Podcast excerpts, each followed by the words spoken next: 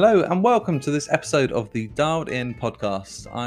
Today I'm going to be joined by Naveed from Oatly, and we're going to have a great chat about Oatly, their position in the coffee industry, and also Naveed's journey in coffee and where he's worked, how he's ended up at Oatly, and his perspective of working in an organization which covers the whole of the coffee industry. So gonna be a very interesting chat. Looking forward to it. Big thank you to our sponsors, the Green Coffee Collective, for supporting this series of the podcast. If you haven't checked them out already, do take a look at their website or Instagram, greencoffeecollective.com or at Green Coffee Collective. A really great organization who work across the world with producers and coffee companies to bring high quality specialty coffee to the market and sell it in small quantities from just 5 kgs to roasters. So very, very great company. Cool. Well, that's enough from me. Let's get on with the podcast. Hello, Nav. Welcome to the Dialed In podcast. Hello, Luke. How are you? I'm very good, thank you. How are you? Very good, thank you. Very good. Like, thrilled to be here. Like, I've always wanted to do a podcast. So there we go. Yeah. So wow. So this moment is your first podcast. My first podcast. Hopefully one of many. Well, welcome. I hope you enjoy it. Well, kick off by introducing yourself and introducing Oatly. Sure. Okay. So my name is Naveed. I'm a barista market developer for the UK. I have been doing this for about 3.5 years. Before that, I was working in coffee, freelance and full time at some places, and in England and Australia. To intro Oatly, just we're the oat milk company and other products made from oats. Yeah. Nice. So obviously Oatly, big name. How did Oatly come about? Yeah, so a lot of people don't know, but Oatly has been around for a long time. So we've been around for about 25 years. And it was started by a food scientist in Sweden. Basically because we saw the immense potential in oat as a crop, and we felt it was just severely underutilized. And at the time, alternatives to dairy weren't good enough.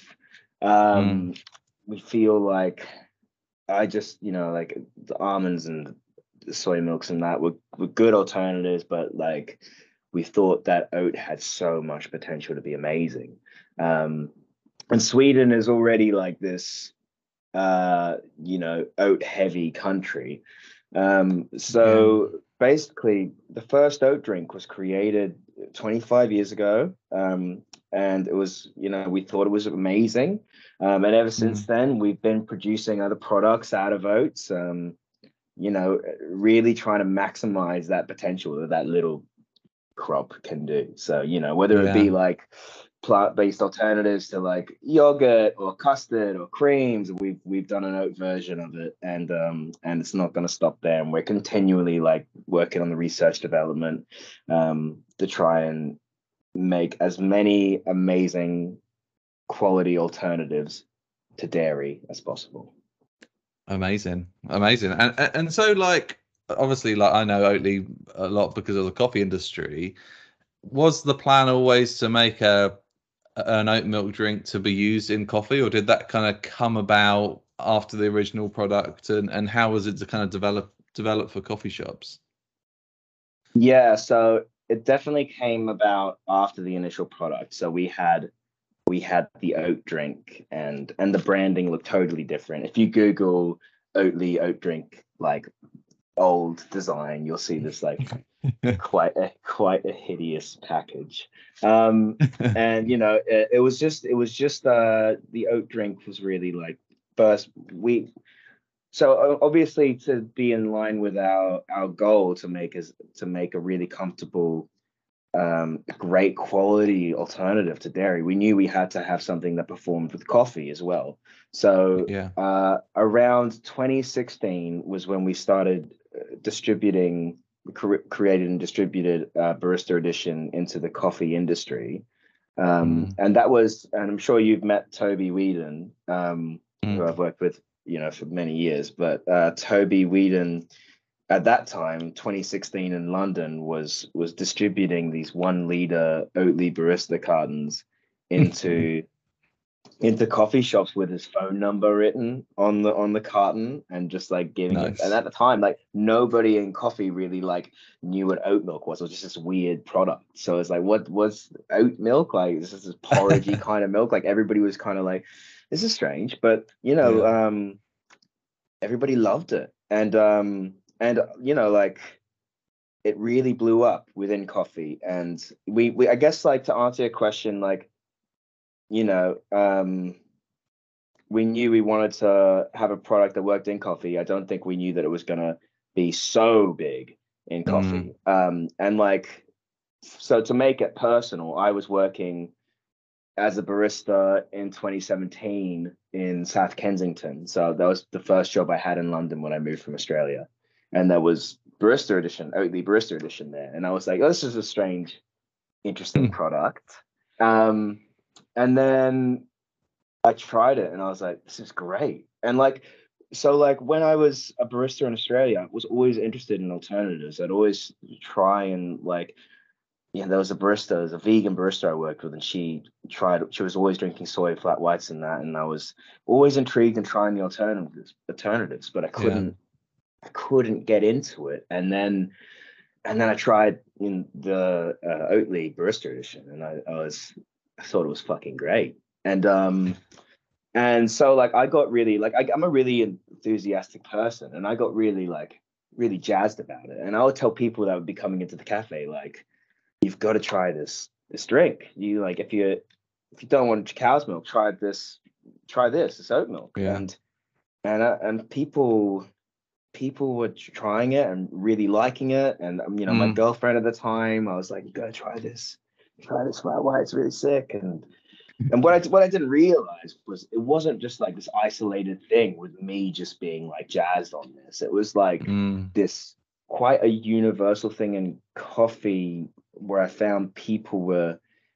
we found people were just all across the world were just really championing this oat milk within coffee. So it really blew up within coffee because of that, because of all these people that were just so enthusiastic about it and championing it. And like, we always owe a debt to the coffee community around the world for that reason.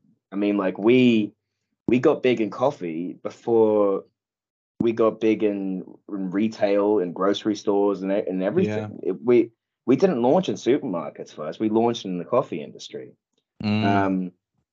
You know, so and we worked with like experts in coffee to make that product really good. But yeah, so long-winded way to answer your question. Yeah, no, it's great. It's an amazing, like, it's a great journey though, and it, you know, it's interesting that that's the way around that it's happened as well for you guys, because, you know, as you say, the coffee industry has championed it, and it's so prevalent everywhere. So yeah, it's interesting to hear that journey.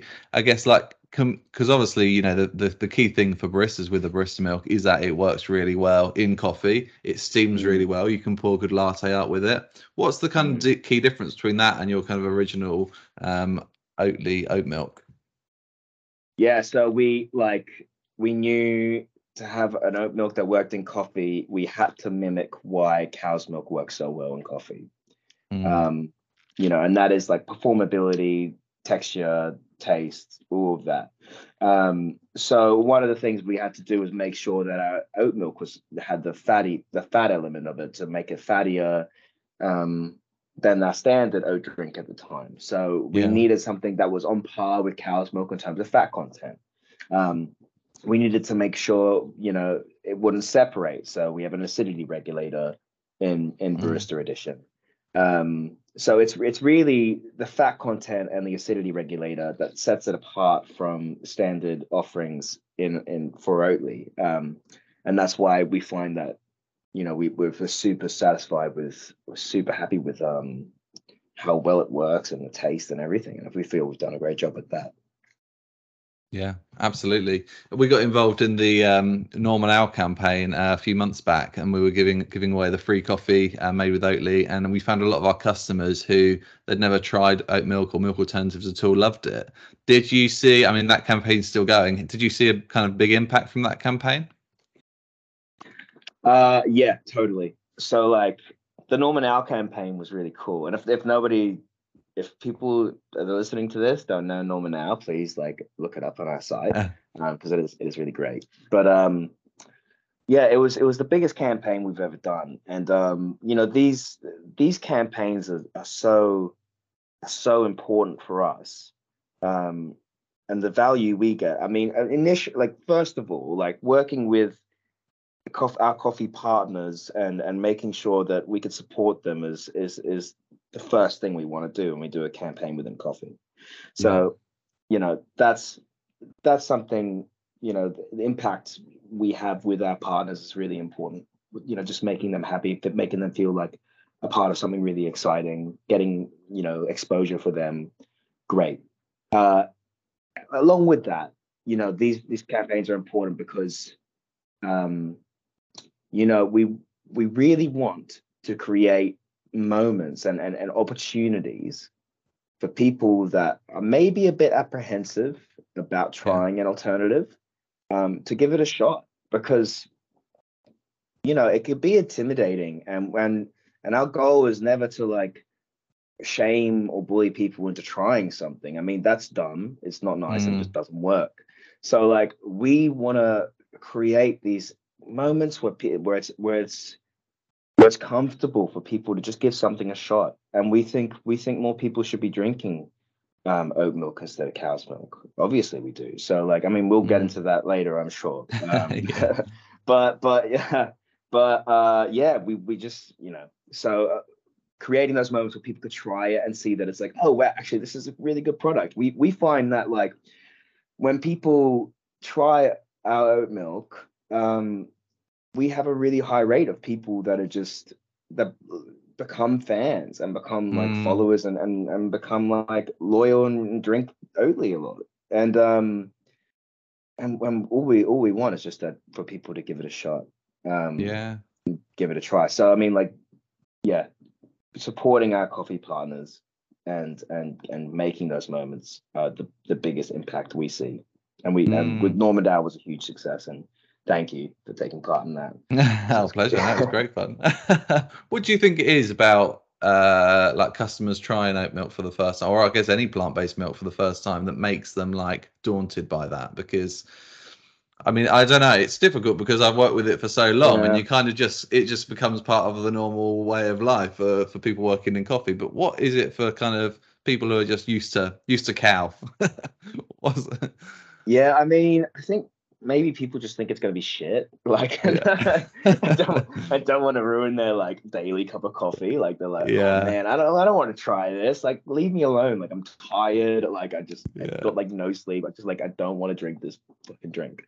So it could be that, you know, like, also, you know, change is a bit like, changing diets is a bit intimidating as well. I'm a big, like, I respect like people's like, you know, people's diet, and you can't change it overnight, and you know, you got to be patient with people to an extent, because there's so many things with diets and like and emotional connections and family connections and identities and stuff like that. So like, so you know, there's a multitude of reasons why people might be put off of trying it, but that's why it's really important to make it so approachable and comfortable, like getting a free drink. That's why it's important to do that, because it makes that intimidating aspect like kind of like, there's no risk. Like, what have you got to lose? We're giving you a drink, like give it a shot. So that's why that's really important approach. But yeah, absolutely. And I mean, another big reason for drinking plant-based milks is sustainability and the environment, and obviously Oatly's big on this. So you know, what impact does drinking Oatly make, and why should people be drinking more plant-based milk? Yeah, I mean, like, we should be drinking more plant-based milk because, you know, the planet's on fire. In a nutshell. It's quite grim. But, you know, like, you know, in COP27, there was like a quote that was like, we're on like a highway to climate hell, and we still got our foot in the accelerator. And it's like, and, you know, it's true. And, you know, if you swap out cow's milk of your diet, like,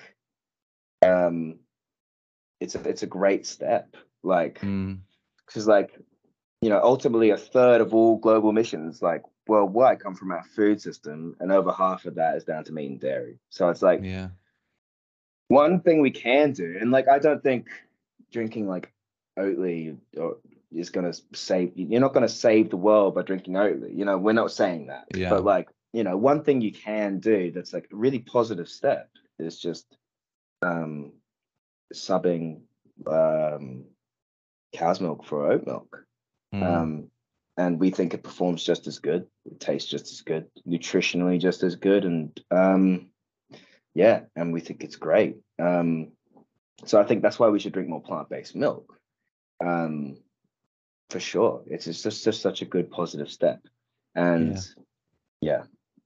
Absolutely. No, yeah, definitely. And I know it's something you and Tim from United Baristas are going to be touching on at the Kent Coffee Festival. So yeah, anyone can check out a bit more on that there.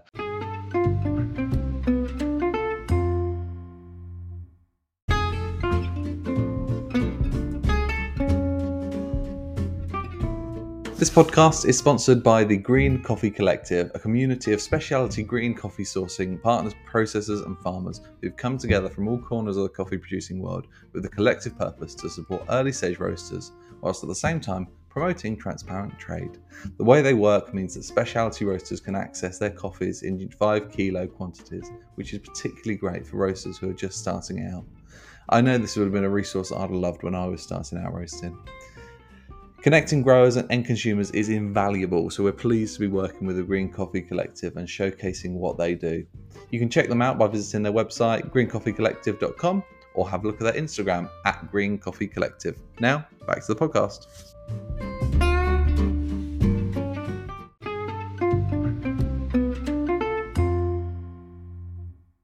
Coming up, Oatly are opening a new factory in the UK.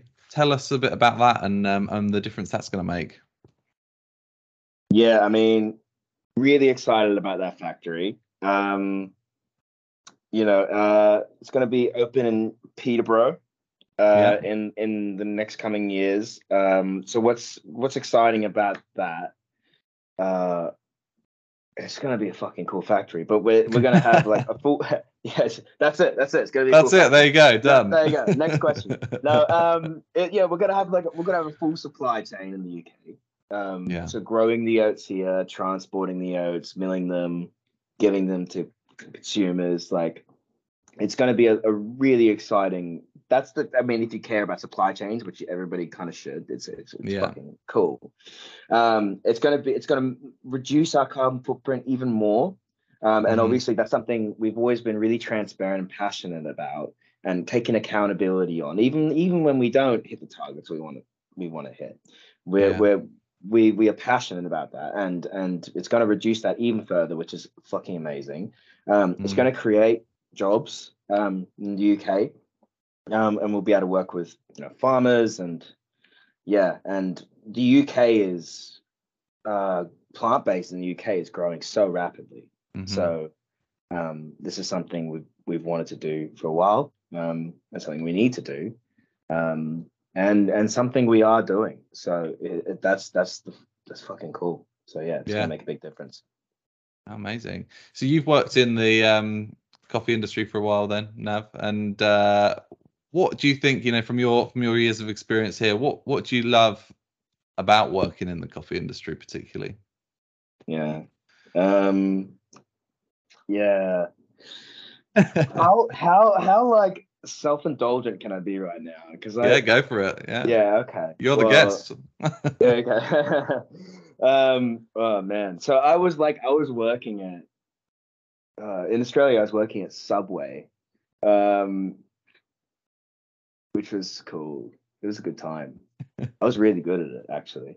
But I was saying to a friend last night, like, I was talking about it, and I was like, man, if I went into, I still think I could go into like any fucking subject and just like and make us up so quick. Like, I was just so good at it. But yeah. Anyway, there's some photos of me in like a Subway subman suit on the internet somewhere. Yeah. Anyway, fucking hell, need to get back on track. My brother. I was always interested in coffee, and my brother, he worked next to a roastery in Brisbane called Fifth Battery. And it was this really cool roastery. It was like in this like army hangar, and this is getting somewhere, I promise. But yeah, my brother Bijan was like, "Oh, you got to check this place out," and I was still like, "Oh yeah, okay, let's check it out." And then I went in there, and it was like. There was just like, I mean, like I said, it was in this army hangar kind of thing.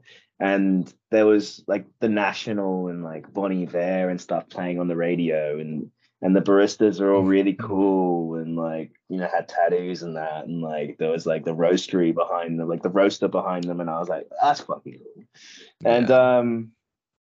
And yeah, I just thought it was this really cool kind of like, vibe, and I didn't like really have like a clique or anything. Like I didn't go to university or anything. I was in high school and then kind of really stubbornly did music for ages and like didn't really feel like I had a clique or anything. And so they were looking for somebody to be a short order cook, and I applied and I got it, and then I started working with this coffee company. For a few years, and they were called Brother Espresso, and they own that roastery. And I guess like the people I worked with were like some of the fucking coolest people ever, and they're like still friends for life. And and it was just, I really felt like I was part of something really exciting and really cool. And I think for me, like, because that working there really changed me, and like I wouldn't be where I am right now, like talking to you or living in London. I don't think I would be here if I hadn't like gone out of my comfort zone and connected with so many cool people. And coffee for me is like this really eclectic, really amazing space where like you have, you know, I don't think a lot of people get into coffee because they want to be. You know, world barista champion or something. You know, I think a lot of people get into coffee because they want to fund like being a sculptor or a dancer or a musician or, you know, gymnast or whatever. It's never the main hustle initially. I think that's kind of changing now. But anyway, so you got this really eclectic group of people and everybody, like, it's just so exciting. And so for me, like, what I really like about working in the coffee industry. And what I think is really important is the community, and I'm really driven about making those moments happen for more people in coffee because, you know, making people feel like they can belong, that they're welcome, and creating more moments where people can connect with more people around the coffee industry.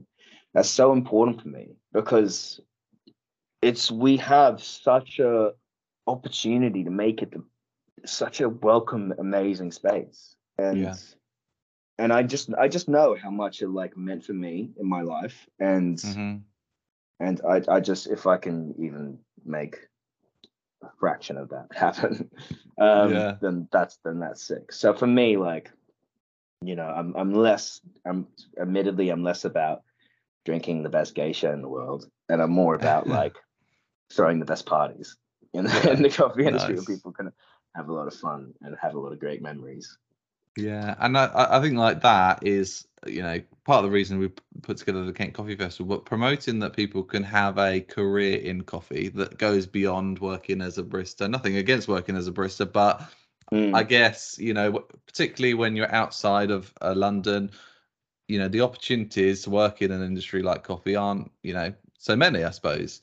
But they're growing, and there's more opportunity, and companies like Oatly, although you're not a coffee company, you've got a career in coffee and you're working within the industry, because that forms such a big part of your role. So I think, yeah, more we can do to talk about careers in coffee, because it can go beyond being a barista, then running a shop, and that's it. And I think, you know, that's exciting. So, yeah, I mean, onto the Kent Coffee Festival and regional coffee festivals in general, you know, Oatly are a big supporter of festivals. What do you think, or why do you think they're so important to the coffee community? Festivals in general? Or? Yeah. Yeah, I mean, kind of just in the same reason I was talking about before about the community. It's like, I think it's really important for people to cooperate and to learn from each other and to connect, and network, all that. You can't stay. You can't stay in your bubble. You can't. You know, God forbid, London or UK coffee scene ever gets so cutthroat that it's just like there's some coffee communities in the world, I think, are a bit more cutthroat than the UK. And I think you know, the UK coffee scene is really good for being so cooperative. And I think coffee festivals are really important. Like, I think you know, the regional coffee festivals, for example, are really great because they have this really strong sense of community and identity. You know, London Coffee Festival is obviously this big monster of this event, where it's just this big party, and it's just chaotic, and you go into the space and you go into the Truman Brewery and you feel over caffeinated just by friggin' coffee in the air. But no, they're really important, really good. Have you seen, obviously you work a lot in London, have you seen the regional coffee scenes change in the last, say, you know, 5-ish years, in that, you know, it used to be that, you know, London was the centre for everything, and in many ways probably still is, but there's definitely, I mean, I know we've seen it in our local area, like there's definitely an evolution in specialty coffee. And have you seen that happen throughout the UK? Yeah, for sure. I think there's more kind of fuel in the engine for for more festivals to crop up and kind of level up. And I know that there's people working on more festivals in the UK. I know there's some early talks of some people wanting to do something in Cardiff, for example. I know that you know, we're looking at more regional areas and realizing that there is space for these festivals. And Sheffield, for example, is quite new in its infancy, and Nottingham has just happened. And you know, there's I feel like it was just the big festivals that everybody went to, but now there's more and more cropping up, and that's really important. Of course it's important, because the coffee, there's a lot of people in coffee, and they can't all fit into the Truman Brewery. Yeah. They try. They definitely try. They absolutely try. I just definitely see there's this, the foot is on the accelerator, and I think it's going to get bigger and bigger. And I think these, you know, the more regional festivals are going to really start leveling up as well. And we want to be there for every part of it. Absolutely. Yeah, absolutely. So what can we expect from Oatly at the Kent Coffee Festival this year? And what are you particularly looking forward to about being in Margate? You can expect a lot of fun. We're in a theme park, for God's sake. And what kind of festival has ever been in a theme park? That's, I mean, I'm going to answer the second question first, but the thing I'm most excited about is that is the quintessential Margate experience. Let's have a coffee festival in Dreamland, and nice. right by the water, and have a party at Forts on the Saturday night and Curve on a Friday night. It's you know, there's going to be, it's going to be a lot of fun. I mean, come to the Oatly stand. We're going to be doing stuff that's quite reflective of being in a theme park, so that's going to be quite fun. We're going to do a cool talk on the Sunday with Tim Ridley, as you said earlier.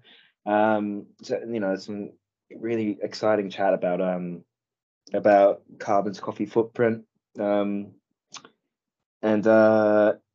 Yeah, man, like Margate's a great place. I love Margate. I'm there a lot. Yeah. And yeah, Dreamland's really cool. I've got a soft spot for Dreamland because, like, in my first year in London, I went to Dreamland for like that Halloween they called Screamland. Oh, yeah. Yeah. So that was like a main character moment. I'm like, oh my god, like, fucking theme park by the ocean. It's like, oh my god, I was like in love and like, oh yeah. Great time. Yeah, so expect fun from Oatly and expect a fun time from Margate. There we go. There's the headline. That is the headline. Brilliant. Oh, well, thank you so much for taking your time out of your day to talk to me. And I look forward to catching up with you next week in Margate. Mate, it's absolutely fine. If you ever want to do a podcast about anything, hit me up because you've got the bug now. Great. I've got the bug. I'm ready. Yeah. I'm ready to leave Oatly and become a professional podcaster. So. Perfect. Okay. Do you want that kept in or? Yeah, maybe not. Amazing. Oh, nice chatting to you, and I'll see you next week. All right. See you later, mate. Cheers.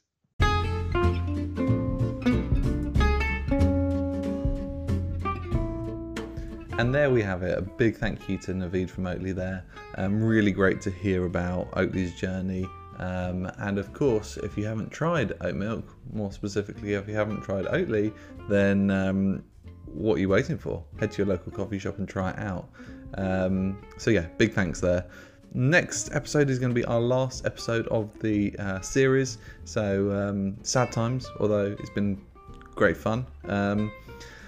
So one more left. We've got the Kent Coffee Festival taking place this weekend, the 19th and 20th of November.